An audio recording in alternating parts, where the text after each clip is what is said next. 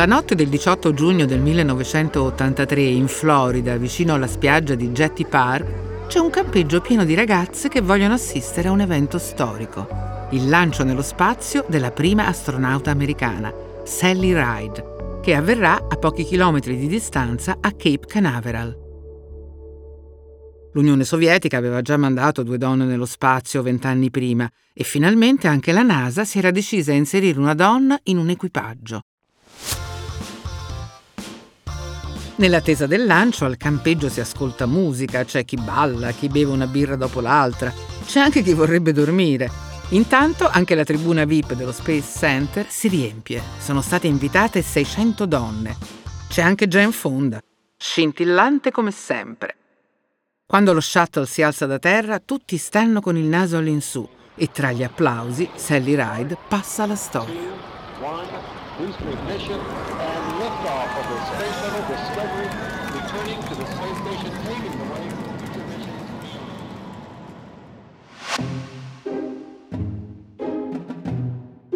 In Italia il Corriere della Sera pubblica un bel articolo su questo evento così importante. Il titolo però non parla di Sally Ride, ma riporta una frase di suo marito. Ve lo leggo testualmente. Divertiti, Sally, ha detto per radio il marito dell'astronauta mentre la navetta partiva. Divertiti, Sally. Ma come? Una si impegna, studia, si prepara, entra nella storia dalla porta principale e poi arrivano i titolizi dei quotidiani. Vabbè, il mondo della scienza, d'altronde, non è che sia stato mai particolarmente aperto nei confronti delle donne. Noi donne siamo vittime della storia, perché tranne pochi momenti in cui qualcuno illuminato ha deciso che anche le donne avevano delle capacità, ma in generale noi siamo state relegate, cioè c'era una divisione di compiti che in realtà faceva molto comodo agli uomini. La voce che sentite è quella di Amalia Ercoli Finzi, la prima donna laureata in ingegneria aeronautica in Italia, collaboratrice di alcune fra le più grandi agenzie spaziali del mondo, professoressa onoraria al Politecnico di Milano.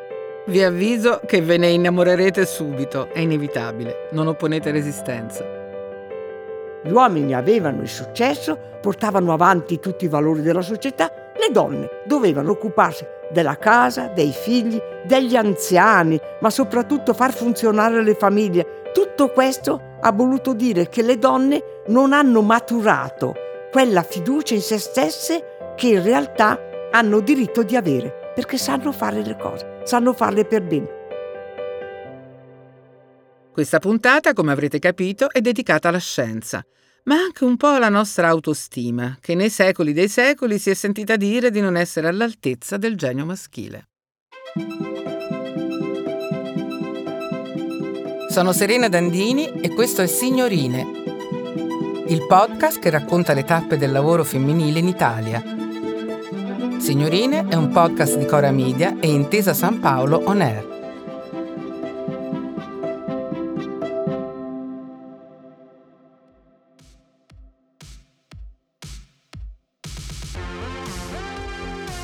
Ah, i meravigliosi anni Ottanta, anni di spalline permanenti, paillette, fusò.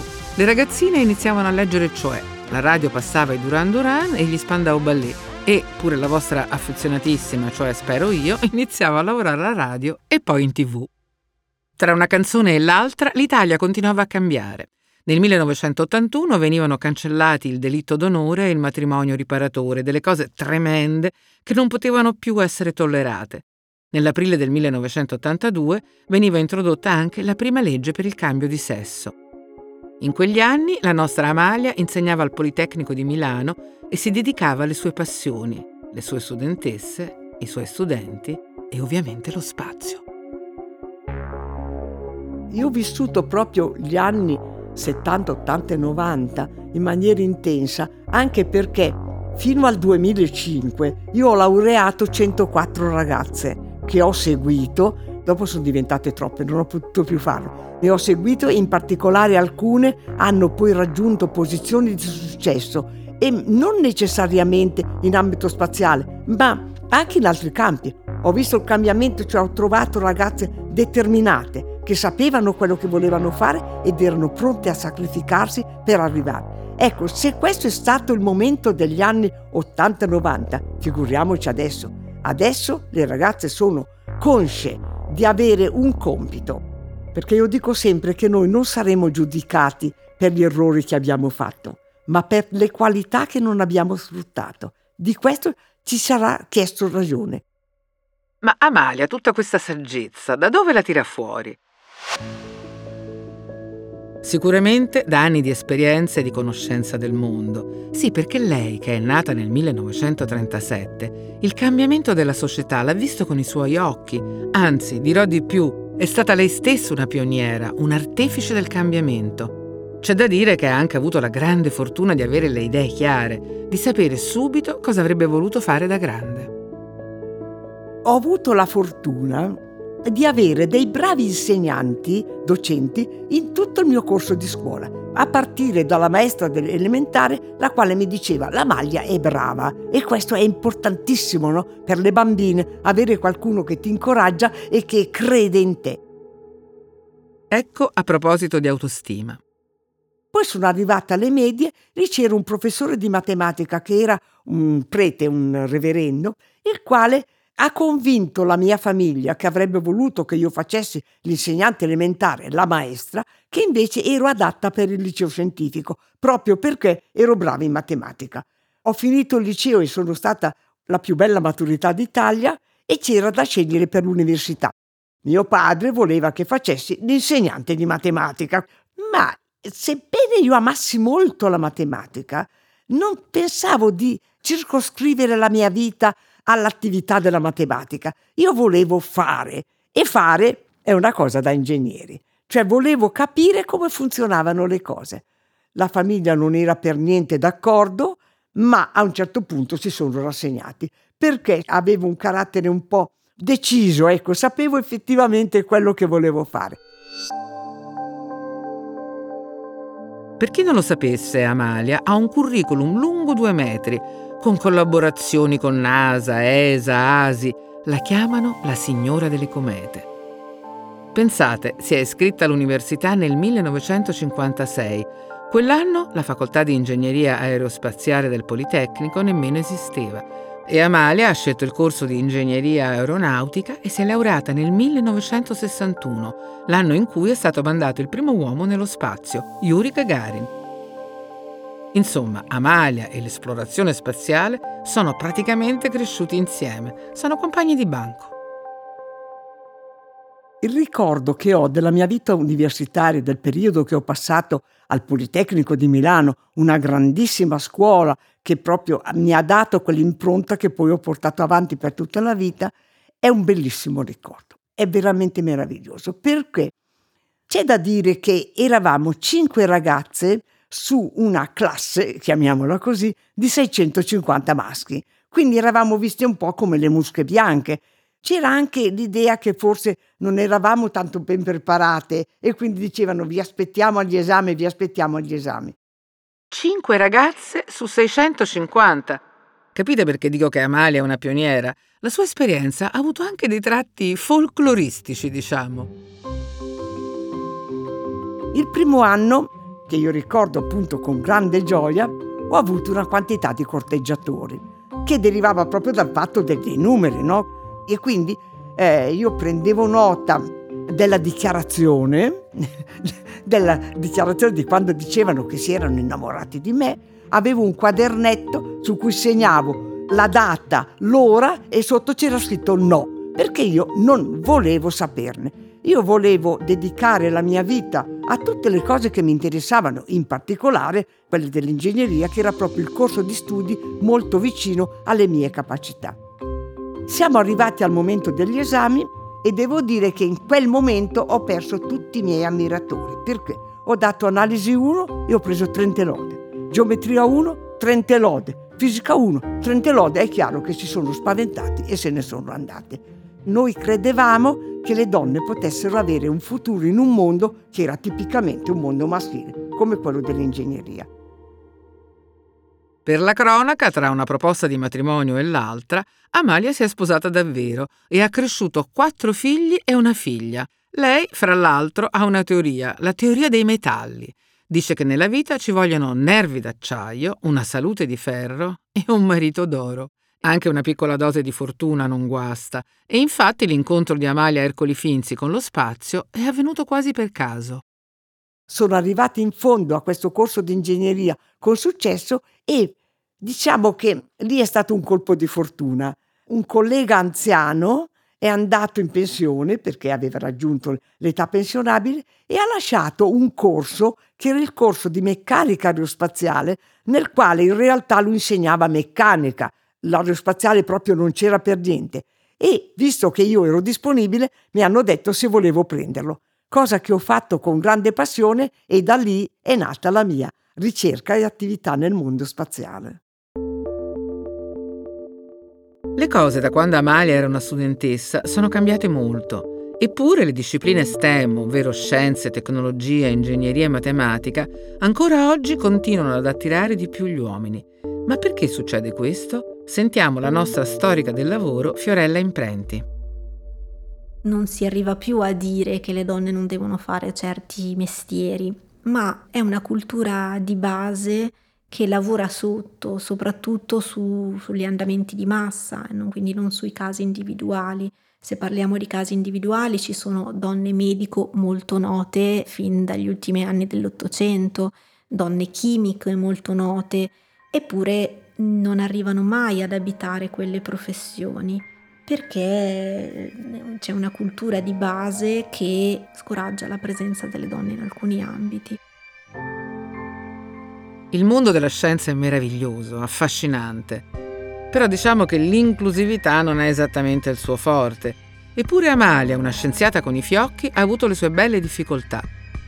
Ai convegni, ad esempio, c'era sempre qualcuno che nemmeno concepiva che potesse esistere una ricercatrice, una ingegnera. All'inizio mi prendevano per la segretaria io non ero quella che partecipava alle riunioni a pari livello, io ero la segretaria. Qualcuno mi chiedeva anche di portarle il caffè, no? Cosa che è successa. Quando c'erano i convegni dicevano lady, che ero io, e gentleman, che erano tutti gli altri uomini. Quindi è chiaro che io ho incontrato tanta diffidenza che ho combattuto proprio con la dimostrazione che sapevo affrontare i loro problemi. Bisogna avere coscienza di quello che valiamo, non per uno spirito di rivalsa, ma per dignità. Noi sappiamo di poter fare le cose. Ma torniamo alla società dei tardi anni 80 e dei 90. Sembra l'altro ieri e invece sono passati 30-40 anni, pazzesco.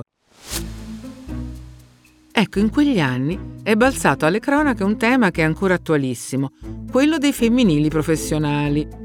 Nell'87 infatti viene pubblicato un libro rimasto nella storia. Si intitola Il sessismo nella lingua italiana della linguista Alma Sabatini e in quel libro c'è proprio un capitolo dedicato alle forme sessiste da evitare, corredato da proposte alternative.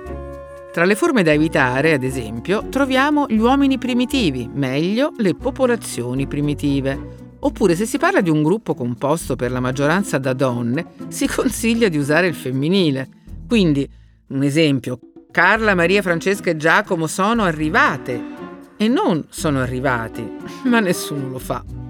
E poi via l'articolo prima del cognome, non la Thatcher, bensì Thatcher, secco. E poi, ecco, i professionali. Maria Rossi è un'amministratrice delegata, una senatrice, una deputata, e sì, ci sono anche i tanto vituperati sindaca, ministra, medica, architetta. Posto che ognuna è libera di farsi chiamare come vuole e ci mancherebbe, è interessante come questo dibattito così datato sia capace ancora oggi di infiammare così tanto gli animi. Insomma, quel periodo, come spiega anche Imprenti, è stato bello intenso.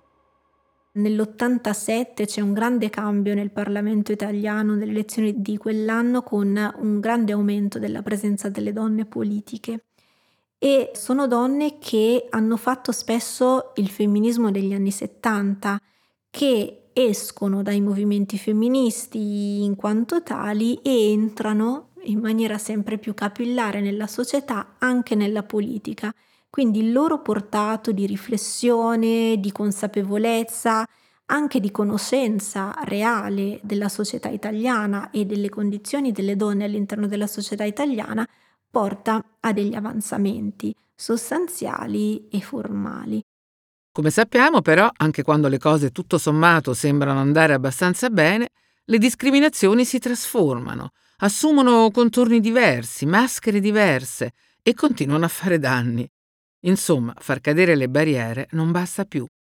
Le norme internazionali, anche la spinta della comunità europea porta la società italiana e il Parlamento italiano a legiferare per tutti gli anni 80, 90 e i primi anni 2000. Una delle cose che arrivano a scardinare un pochettino la discriminazione in tutti i campi è l'idea dell'azione positiva, soprattutto nel lavoro.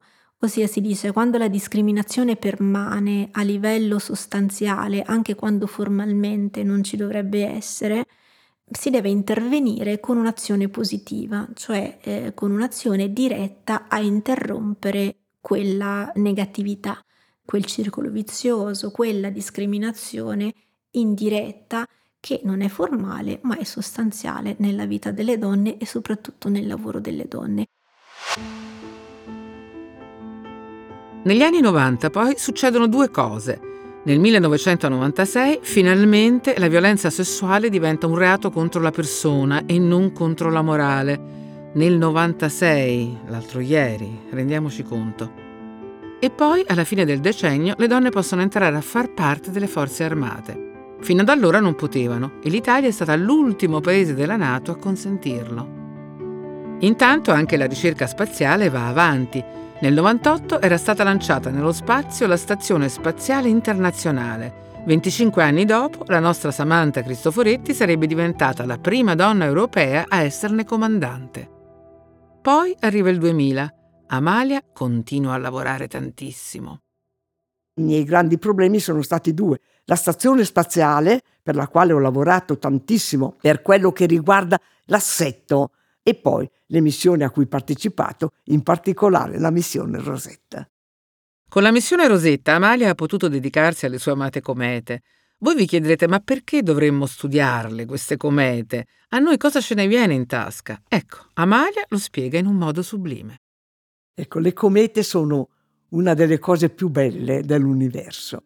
Io dico sempre che quando il Padre Eterno ha creato le comete stava sorridendo, perché sono meravigliose. Vede, la cometa è un oggetto che sta nel buio, lontano, spesso nella nube di Oort, molto lontano, e quindi in realtà sta lì tranquilla, vive il suo piccolo mondo nel buio e nel freddo, perché siamo a pochissimi gradi Kelvin, quindi nel buio e nel freddo.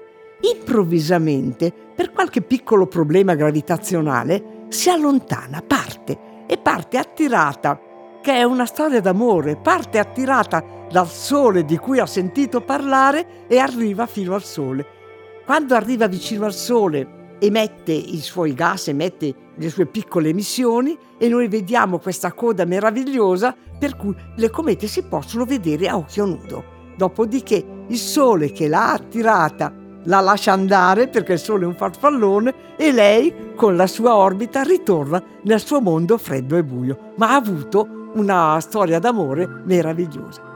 Perché studiare le comete? Perché le comete si sono formate insieme al Sistema Solare. Forse quelle lontane si sono formate ai primordi dell'universo. E quindi quando noi studiamo le comete, noi studiamo il Sistema Solare o comunque gli altri corpi alla loro origine primordiale e quindi possiamo vedere com'era, in particolare il Sistema Solare, quando è nato, quando si sono formati i pianeti, quando c'è stata la nube protoplanetaria da cui appunto i pianeti si sono formati e i loro satelliti e dopodiché riusciamo a vedere, studiando i pianeti adesso, come sono evoluti. Quindi noi abbiamo la storia del Sistema Solare. Ecco, Ora tutte a studiare le comete. Come abbiamo visto però le discipline scientifiche continuano ad attrarre di più i ragazzi rispetto alle ragazze. Fiorella Imprenti poco fa ha parlato di una cultura radicata che favorisce questa disparità anche in maniera inconsapevole. Ma allora da dove viene questa cultura? C'è una cosa che si chiama leaky pipeline, cioè il fatto di una conduttura che perde piano piano. Ad esempio, fino all'ingresso dell'università le studentesse hanno dei risultati migliori rispetto agli uomini, rispetto ai ragazzi. Poi per l'università scelgono spesso materie che tradizionalmente sono considerate buone per le donne, perché devono consentire loro di fare le madri e quindi un lavoro non impegnativo che non ti tenga fuori casa troppo tempo, che consenta la conciliazione vita-lavoro e quindi spesso un lavoro di insegnante, spesso un lavoro nel pubblico, spesso un lavoro più tutelato. E il lavoro direttivo, il lavoro nei settori hard, quindi nei settori STEM, è considerato meno conciliabile. E quindi per le donne c'è una tradizione che ancora le porta a scegliere quasi inconsapevolmente i settori umanistici e sono le famiglie a spingere spesso in questa direzione, soprattutto in maniera inconsapevole, non, non c'è un calcolo su questo, non c'è neanche la consapevolezza di andare incontro a questa discriminazione. Amalia ha escogitato un modo per stare vicina alle sue studentesse. Una piccola malefatta a fin di bene. Tempo fa ha dichiarato: se una ragazza all'esame meritava 27, io le davo 28. La differenza è poca roba, ma le donne hanno sempre subito una serie di ingiustizie e per una volta ne commettevo una io a loro vantaggio. Attenzione perché non si tratta semplicemente di una rivincita. Questa piccola mossa di Amalia ha molto a che fare con uno dei temi da cui siamo partite, ovvero quello dell'autostima. Le ragazze, insomma, vanno incoraggiate prima di tutto la prima educazione avviene in famiglia e quindi è compito della famiglia di incoraggiarle, di dimostrare che possono fare tutte e quindi non di relegarle a fare fin da bambine a giocare con le bambole. Chi vuole può giocare con le bambole, che sono divertentissime, ma può anche invece giocare col meccano, che è una strategia per il futuro. È chiaro che la grande scelta si fa nel momento in cui si decide di andare all'università ovvero di fare degli studi superiori. E questo è una cosa che va fatta meditatamente perché eh, gli studi superiori, per esempio di ingegneria o di architettura, sono studi impegnativi, però sono studi che possono portare a quelli che sono i mestieri del futuro. Ed è la ragione per cui io ho cercato di incoraggiare le mie ragazze anche con una piccola, se vogliamo, ingiustizia, ingiustizia a loro favore, Abbiamo sofferto tante e soffriamo tante ingiustizie nella nostra vita comune di tutti i tempi, una piccola ingiustizia, un piccolo trentesimo in più al proprio eh, successo di un esame può anche essere quello che ti dice sei brava, vai avanti così che ce la puoi fare. Ho letto che esiste addirittura un fenomeno che si chiama effetto Matilda, un termine coniato nel 1993 ed è un fenomeno molto frequente per cui il merito del lavoro fatto dalle donne viene sottostimato o attribuito ai colleghi uomini. Il suo nome è un omaggio alla femminista Matilda Jocelyn Gage che nel 1870 aveva pubblicato Women as Inventor, un saggio in cui raccontava il contributo nascosto che le donne hanno dato a importanti scoperte scientifiche. Sì, perché nella storia della scienza c'è tutto un sommerso di persone che hanno fatto grandi cose ma non hanno mai visto riconosciuto il proprio lavoro. E ancora oggi c'è chi sostiene con aria candida che le donne, si sa, per certe cose non sono proprio portate. Gli ostacoli che le donne incontrano nella vita in generale sono tanti. Le donne sono sempre messe di fronte a tanti problemi, anche quando si occupano solamente, questo solamente non è riduttivo, ma anche quando si occupano solamente della loro famiglia. I problemi del sopravvivere, i problemi del condurre una famiglia magari impegnativa e così via sono tanti. Se poi si cimentano in professioni che soprattutto sono professioni riconosciute e classificate come maschili, ecco lì il mondo diventa veramente difficile. Ci sono state delle donne che hanno raggiunto delle posizioni, ma sono singole stelle nel cielo, singole grandi stelle. Noi abbiamo bisogno che diventino delle costellazioni, perché quando ci saranno, ci sarà una massa significativa, una massa critica importante, le donne potranno, aiutandosi, realizzare se stesse. Nella prossima puntata arriveremo finalmente ai giorni nostri, al qui e ora per capire se stiamo andando nella direzione giusta per raggiungere questa massa critica, questa famosa costellazione. Signorine è un podcast di Cora Media e Intesa San Paolo On Air. La cura editoriale è di Sara Poma. È stato scritto da Ilaria Orru con la supervisione di Sara Poma e il supporto redazionale di Simone Clemente. La supervisione del suono e della musica di Luca Micheli. La post-produzione e il montaggio sono di Aurora Ricci. La producer è Monia Donati. L'assistente alla produzione è Sabrina Patilli. I fonici di presa diretta sono Aurora Ricci e Gianluca Volpi. La fonica di studio è Lucrezia Marcelli.